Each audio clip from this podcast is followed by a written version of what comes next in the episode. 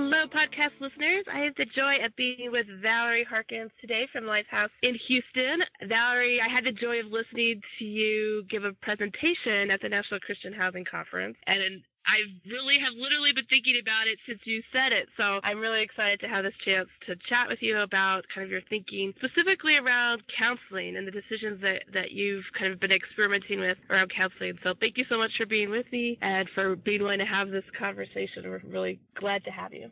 Well, it's my pleasure. Hopefully, this will be a good thing. Hopefully, I wasn't a troublemaker for your thoughts.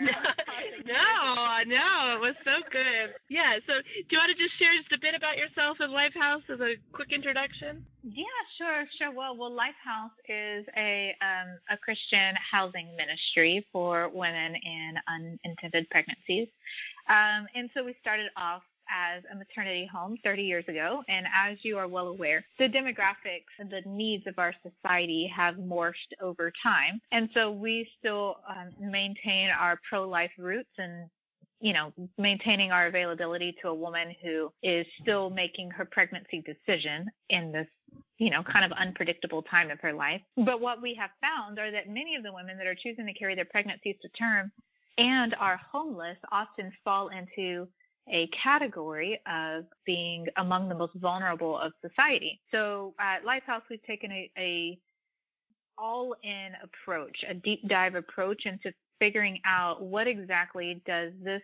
woman, this generation right now, what does she need for the most complete healing that we could possibly partner with her in receiving. And so uh, that's a little bit about Lifehouse. We have residential and non-residential services. We have two maternity homes and one aftercare home for a woman who is in school with her child, for her infant, for one to two years. And then we have a, a booming non-residential program right now that is just keeping me busy.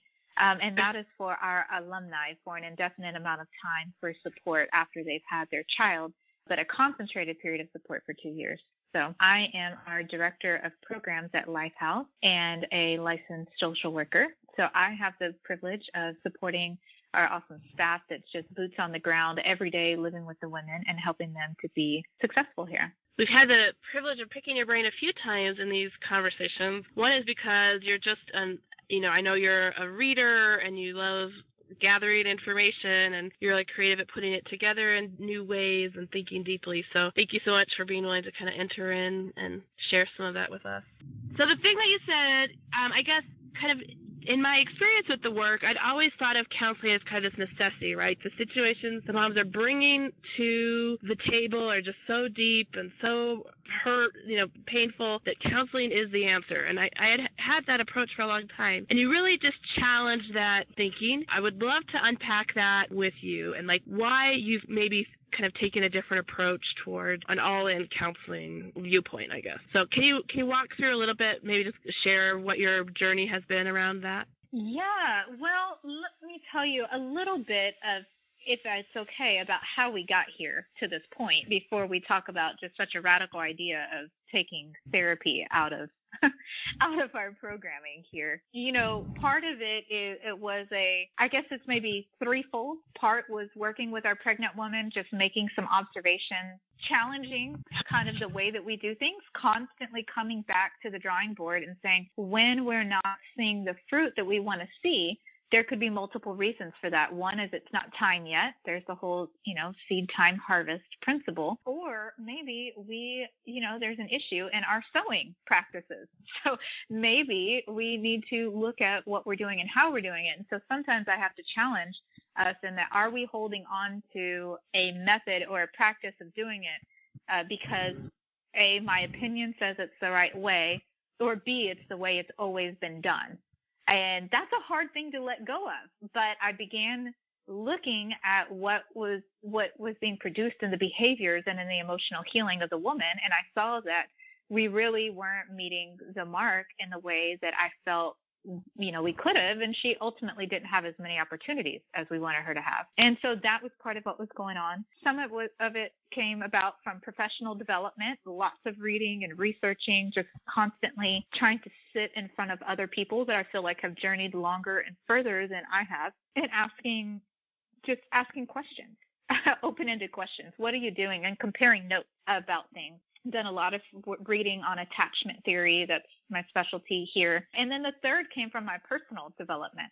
I personally have journeyed through personal healing and uh, emotional healing through just about every form of therapy you can imagine, and I'm a great advocate for counseling particularly traditional counseling, which is talk therapy or CBT. And I have been in counseling since I was 16. And there was a period of time that came about a year or two ago where I had really just reached the limits of therapy and I decided to cut therapy off and to pursue other forms of healing. And so I began doing things like artwork and groups and exercise and just meditation and doing weird things like just walking and noticing the trees changed colors. And there was some intentionality around what I was doing, but what I found is as in the season as I took therapy out, I began healing bridging a gap of years at a time. So from these three avenues together, I pulled from each one and began to com- kind of compile a, a suspicion or just a thought about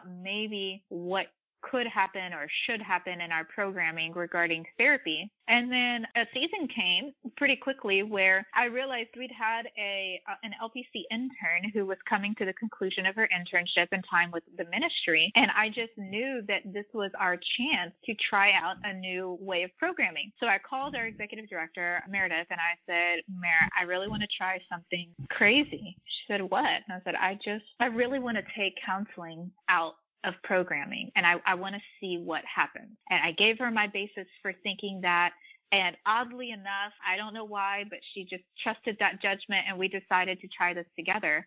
And so as we did, what we found is that we began seeing fruit that truly was above what we were aiming for before. We didn't even know that it was capable uh, we didn't know the women were capable of this level of, uh, I guess I could say, even cognition or um, executive functioning, um, articulating their emotions, and just kind of overall well roundedness uh, in this stage of their development. We knew it was possible several years down the road with consistent help. We didn't know it could happen in a matter of three months. And so when I began seeing radically different behaviors, I went, okay, now we have to dive deeper into this subject why in the world, when we pulled counseling out, why did our women improve so dramatically? And so that's just a little bit uh, starting from high level, kind of leading from where we've been and, and kind of how we got to where we are right now. So logistically, you made some kind of programmatic decisions that counseling is still available, but it's more, it's just put off for a, a long while. Can you talk about some of the kind of the practical, here's what happens kind of yeah, level? So here's, here's what happens. Here's what happens. Our house parents are wildly well supported and um, as well trained as we can possibly get them to be. So the women are living in a therapeutically sound environment. Their entire everyday coming and going, they're all emotionally and therapeutically supported. Regarding counseling, what we are layering in right now are uh, groups that are uh, more of the DBT, so dialectical behavioral therapy or solution focused therapy type of groups. We're working with hopefully creating a partnership with an organization in Houston that does skills groups. Essentially, those groups focus only on learning to understand what your body is physically feeling and a strategy about how to respond to that, right? So when I mm-hmm. feel hungry, I get something to eat. When I feel angry, I do deep breathing. And they practice those daily skills. It's not mm-hmm. about why you get angry or where that came from or what happened in your childhood. And we layer that in, not just in those groups, but in everything we do. Every every staff members and every volunteer position uh, support skills or solution focused therapy. Everything is about a woman leaving us armed to the teeth with strategies to respond to circumstances in life in a different way. So just to tell you the truth, we don't even dive deep into what happened when she was a child. Now, if a woman wants counseling, she wants to really, you know, talk, talk, we offer that to her after her child has turned six months old. We've done that intentionally for reasons regarding postpartum depression and wanting her to get stable. So we actually encourage her to express something that she needs to express through a form of art, whether that would be poetry, painting, singing. We have uh, rappers, we have photographers, you name it. The women are just who knew all these gifts and talents were inside of them, cooking. And so they can briefly highlight, we allow them to talk a little bit about kind of where they come from, but we more so help them to express somewhere from the depths of themselves how they're feeling about that without completely unzipping their heart and and going through all the gory details. And if a woman does really want to talk about every detail of a story,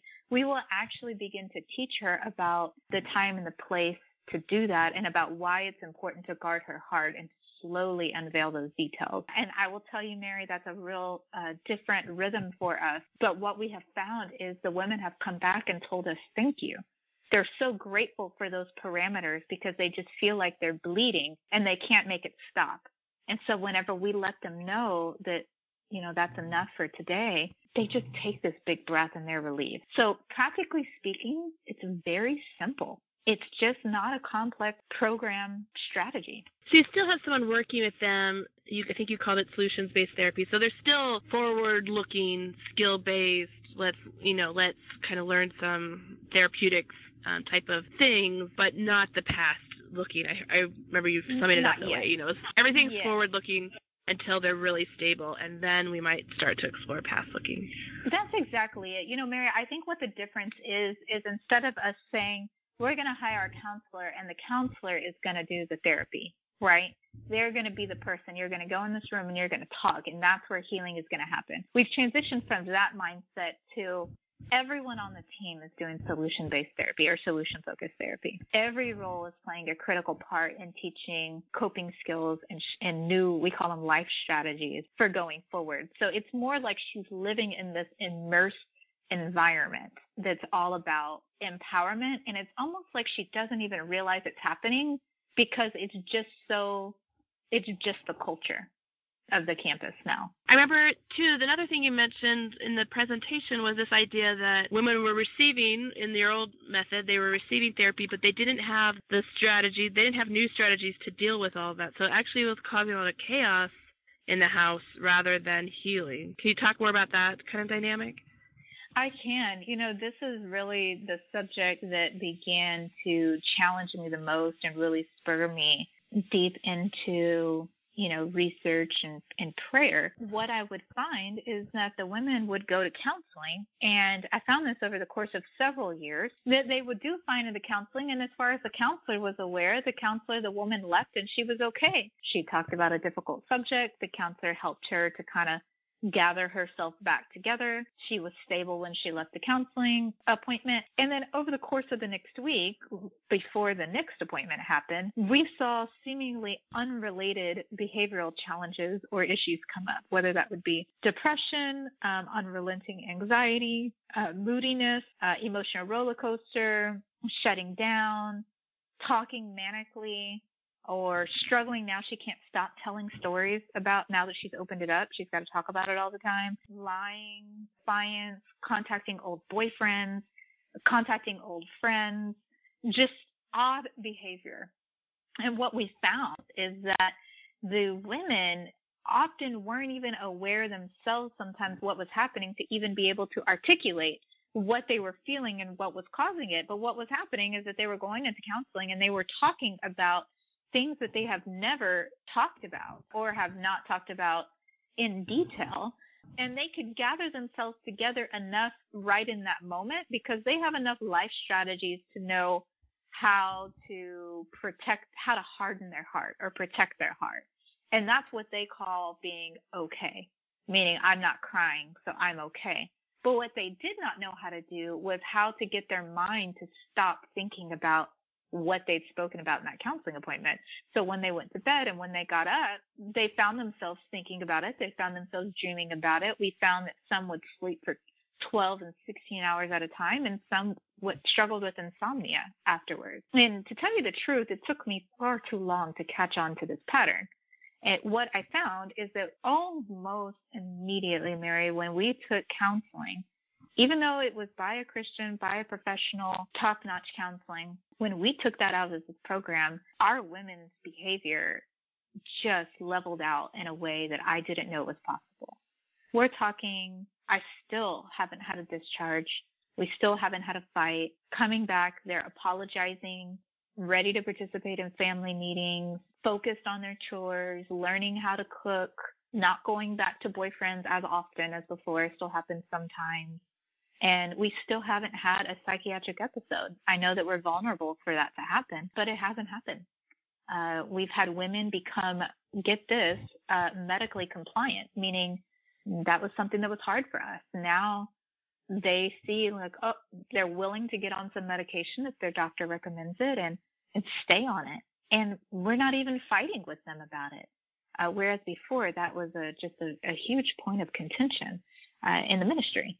So you you mentioned that you train up your staff to be, I think you use this term, therapeutically sound environment. So, and that's, that's an idea that I've been exploring in my own thinking too. Is like just that you're creating environments of healing, right? So that even mm-hmm. if you know, even if you're not a therapist, a social work, whatever, you can homes can create these environments of healing. Can you talk more about what that looks like at Lifehouse and how that, you know, when you use that phrase, what are you talking about? Specifically? Yes, yes. Well, it's a it's a couple fold. One, um, we have done some basic things such as um, you know, we host a simulcast every year uh, of a conference through the Empowered to Connect conference that is a wonderful resource and uh, very affordable for most organizations. You pay one time, as many people as you need can attend in your own you know, office space or wherever it is you want to screen it. We do that every year and it's mandatory. The entire staff goes, no matter how many times they've gone in the past, from our executive director and board members down to our volunteers.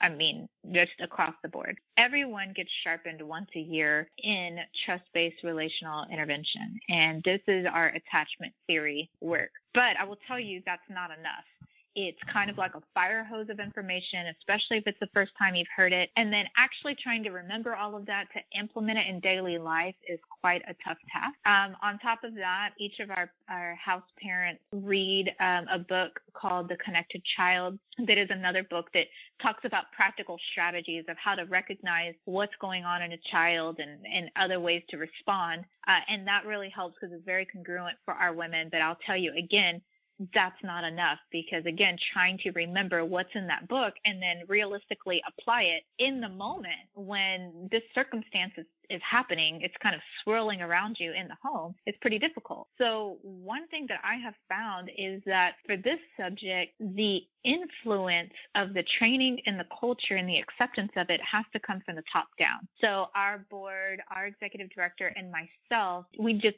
completely bleed uh, for this example, TBRI, but whatever it is we believe that is therapeutically sound, meaning connection uh, before correction, meaning uh, peace. We don't want busyness. We want eye contact. Whatever it is, we respond to every staff conversation, every staff meeting, everything we talk about, every event we plan, newsletter we write, we make a point to be sure that that influence and that culture is just kind of spewing out of us. And what I have found, particularly with, uh, we have weekly team meetings for all of our program staff once a week for about three hours, is that that is the time that I'm basically training our staff once a week. And so I'm responding to every circumstance that they're bringing up that's happening I'm responding to that and coaching them through what would be the most therapeutic response. What can we do in her environment to make this emotionally healing?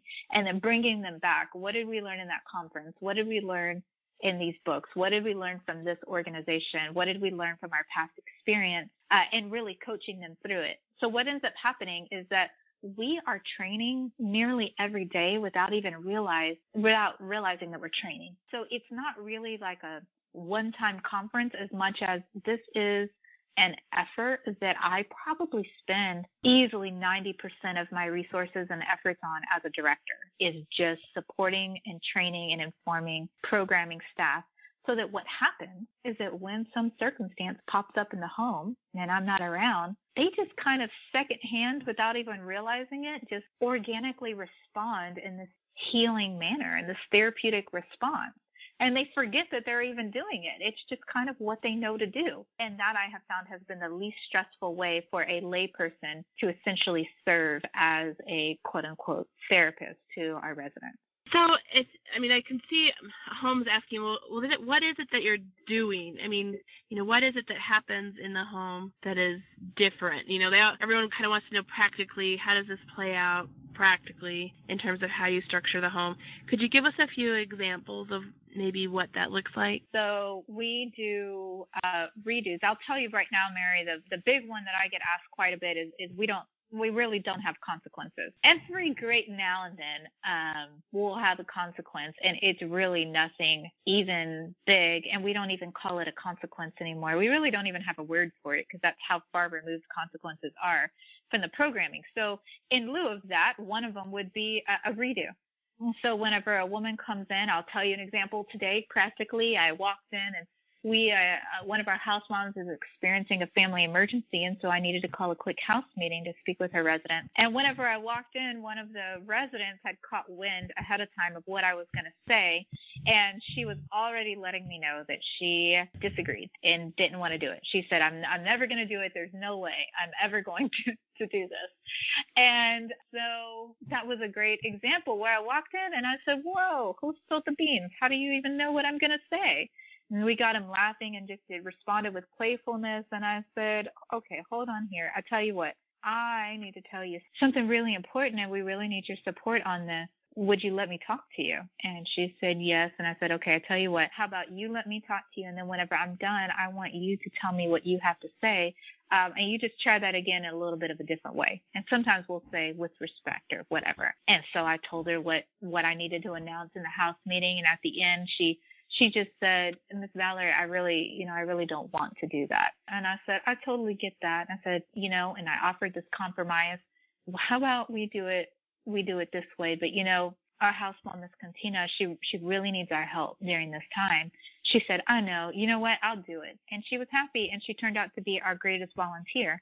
Now, in that moment, it could have been very easy for me to be kind of wrapped up in my ego uh, about how she was speaking to me because it was pretty disrespectful. Um, but the important thing to me in that moment is that she got to practice a new strategy. When something happens in life that I don't like, when a person in authority tells me I have to do something I don't like, she got to practice. I'm going to say it in this way with respect. I'm going to ask for a compromise. So in that moment, that's the goal. I mean, just teaching new strategies, that's everything for us.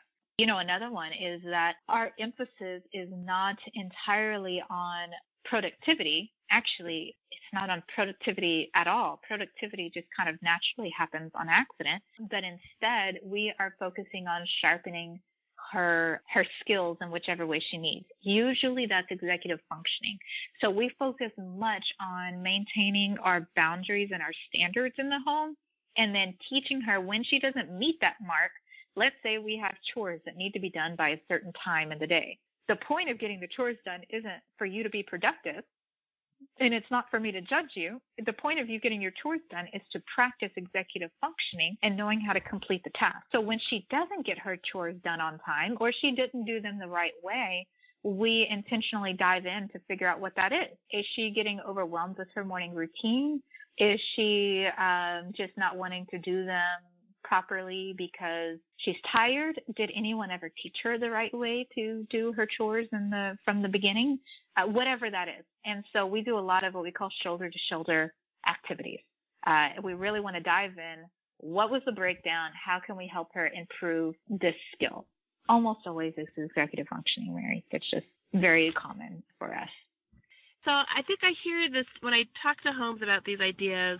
There's a little bit of a fear that the moms will take advantage somehow, right? That can you just kind of speak to that fear that you know somehow the moms are going to trample over the staff or they're going to take advantage and I don't know. Can you speak into that dynamic of th- thinking? Yeah, I can. I think sometimes I'll tell you I'm just not a helpful person sometimes when when that question is asked because sometimes people do bring this question to me and I think there's a lot of reasons, but one of them is I'm trying to find the tactful way to say organically in my personality. Um, it's not really likely that anyone yeah. would take over the home, only because I, I tend to be quite the personality in the home. Um, but what I have found is confidence is essential. And I train our house moms on that. Our executive director trains me on that, all of us. We have to be confident that if we are put in the position that we're in, that God's word was real when he said he puts every person in authority in that in that place of authority. And so that doesn't mean that we are higher than anyone, but it does mean we have a confidence. He gave us ownership over that little domain of whatever that is. And so much of what I aim to do is to build our house moms up with the confidence. And the reason for that is multidimensional. However, the big one is our women can tell just how dogs can smell fear. Our women can totally sense when there is an insecure person in authority. And they cannot get comfortable. Their cortisol levels biologically cannot go down when they sense that the person at the steering wheel of the family and at the home uh, does not have secure boundaries, cannot handle conflict or emergencies and just overall is not secure in their position. And so they'll test that because they need to know if they can trust you. Can I trust you to really be in charge? And I'll let go of my survival strategies and my control and, and really listen to you and let you be in charge. So what I find is when we walk in the door, we just we have to walk in with confidence when we speak to them you know, when we are able to engage playfully instead of offended with them because we're so confident. See, no matter what that resident would have said today, it was always going to end with her doing what needed to be done. I don't have to be abrasive and defiant, and she is never going to take over the house.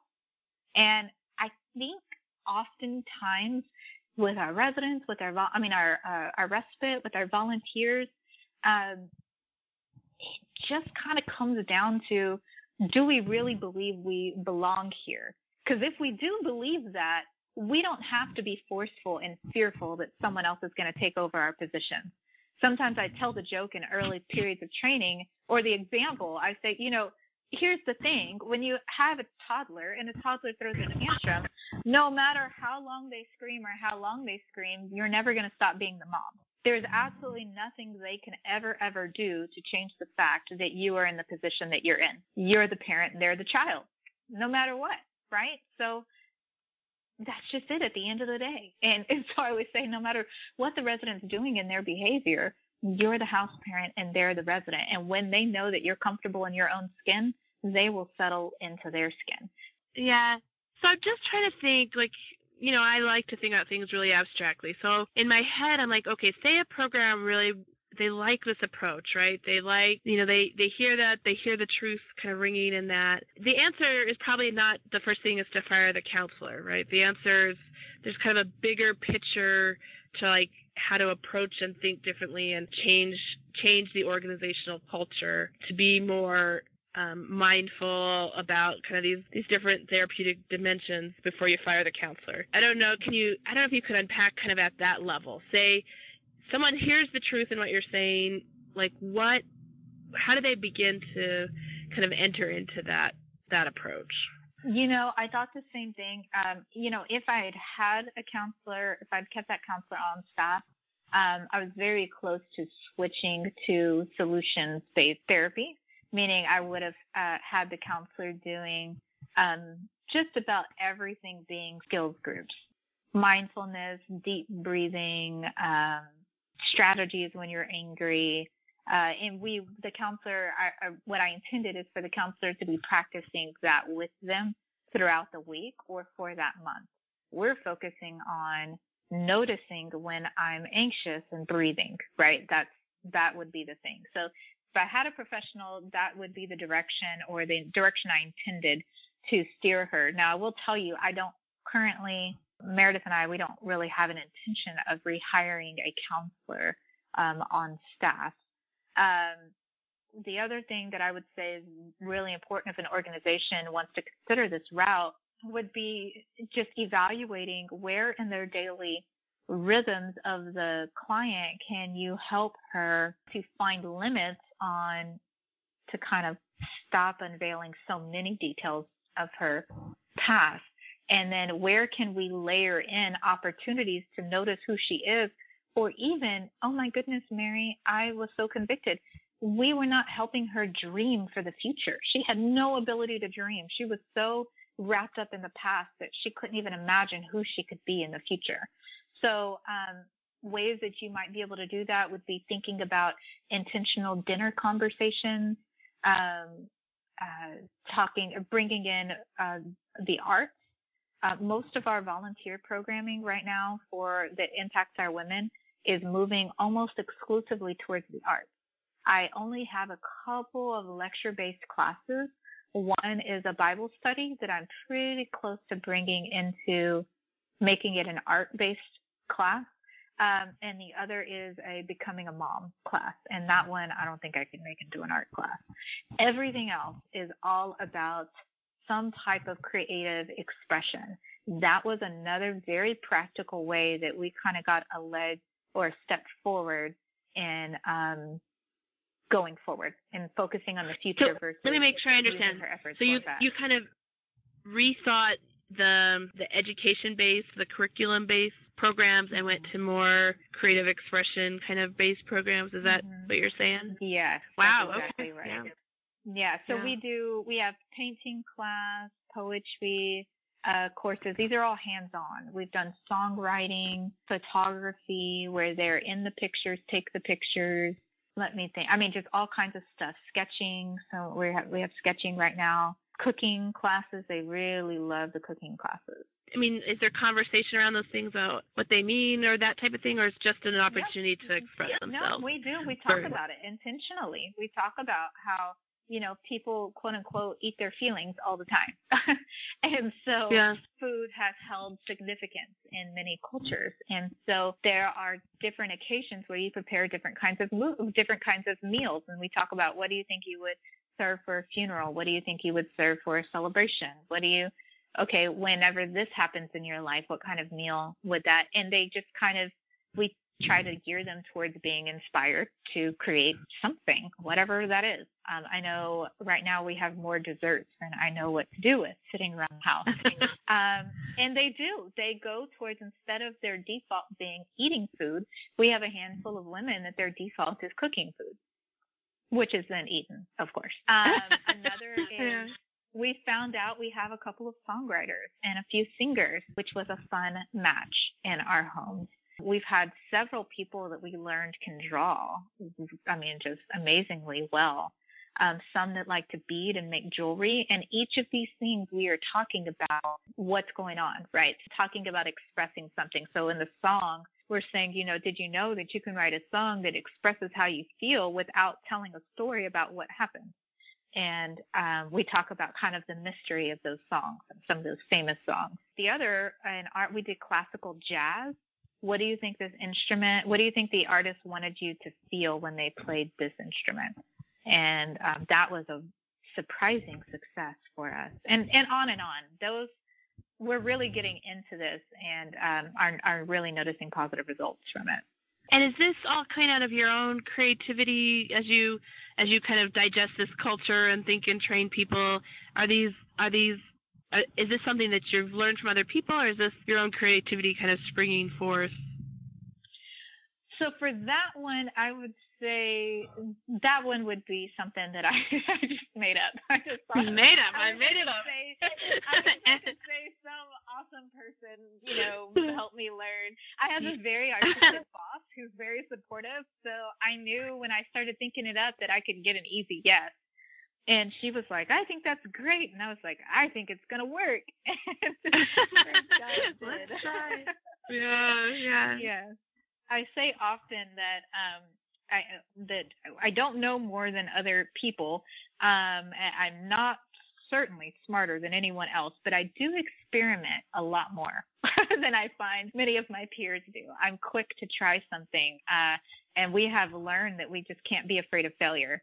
And so many of our ideas fail, and then we have a few that are just successful that we hold on to, like the art class being one. I don't know if you could touch on what so um so my studies are in the human person, right, and kind of ideas of the human person. So I'm in my own thinking I'm trying to make sense of like what is your belief about the human person that you would choose to um, structure your program this way. Um, and uh, there's something about the way that healing takes place in people you know that it's more organic that it's more relational that it's more over time that it's you know something i don't know if I, i'm kind of making those things up but could could you get your head around what what's at the heart of the philosophy i guess about healing that would would allow you to kind of approach it this way that's a really hard question off the top of your head. I'm so no, sorry. I was, just thinking that no, because there's the one answering for me as an individual, and then answering for the organization. You know, those yeah, are yeah, different, sure. different answers. Yeah. Um, I would say at Lifehouse, one thing that we really hold near and dear to healing for the human person, and for this, I'm going to talk about.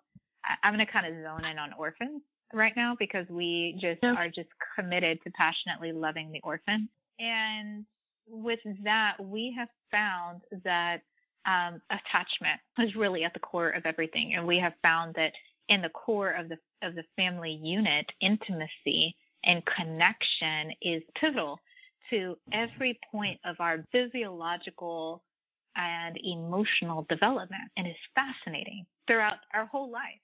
Our whole how healthy you are, how likely you are to die young, your brain developing, your fingers developing, your your growth hormone being emitted, your everything is really impacted by the family unit. And so we really have a high regard for the Lord's original design for the family unit. And so I would say as an organization, whenever we are looking at the the person as a whole, right, and just their humanity, we can see that there ha- we have to come back to intimacy. We have to come back to connection and attachment, or it's all moot. I mean, it's not, it's never going to happen. And what we have found is that when you have that, healing begins to take off like lightning, like a like a rocket. It's just so speedy. It's a matter of getting it to happen. is the catch. As an individual, I have to think.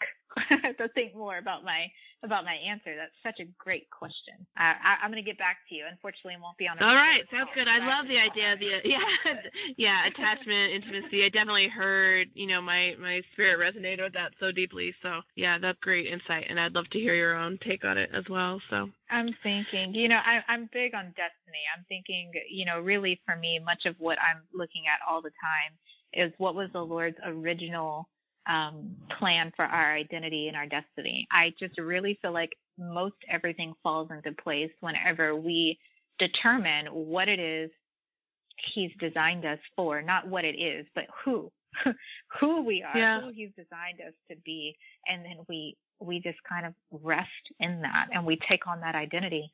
It just seems like everything else in life regarding healing falls right into place. yeah, no, that's beautiful too. Yeah. Spectacular. Well, Valerie, I know you and I are going to continue this kind of conversation um, at the Heartbeat Conference in April, and I'm really looking forward to that. Um, we have some work to do to, to give that structure and whatever, but this is the, the kind of conversation we're hoping to enter into. So, a little plug there if anyone would like to be a part of that conversation. We are we are planning for that. Is there anything I should have asked that I didn't? That was an idea that sparked into your head and I didn't ask?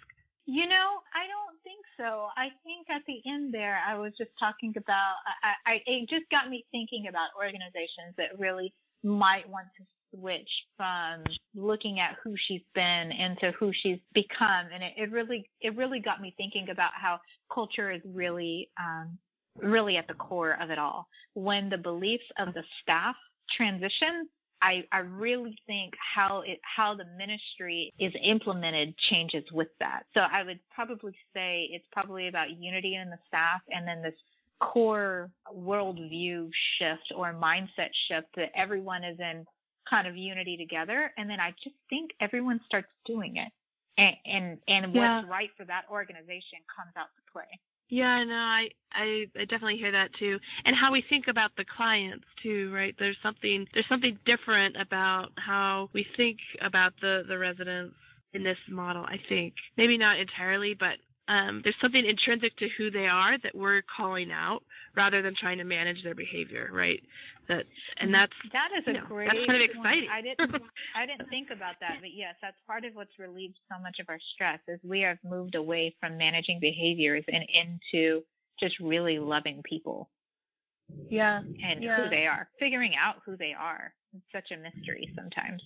Well, we're very grateful that the Lord gave you the gifting in your own life to do this work and to be able to speak to others about it. So it is a, definitely a gift to our community. So thank you for taking the time to be with me today and talk it through a bit. Look forward to learning more from you along the way. Well, thanks so much. I learn from you every time I see you. So I'm looking forward to the Heartbeat Conference coming up. Yeah, sounds good.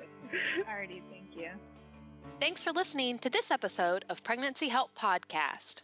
To subscribe to future episodes, access resources related to today's session, or listen to previous episodes, visit www.heartbeatinternational.org/podcast. Thanks for tuning in.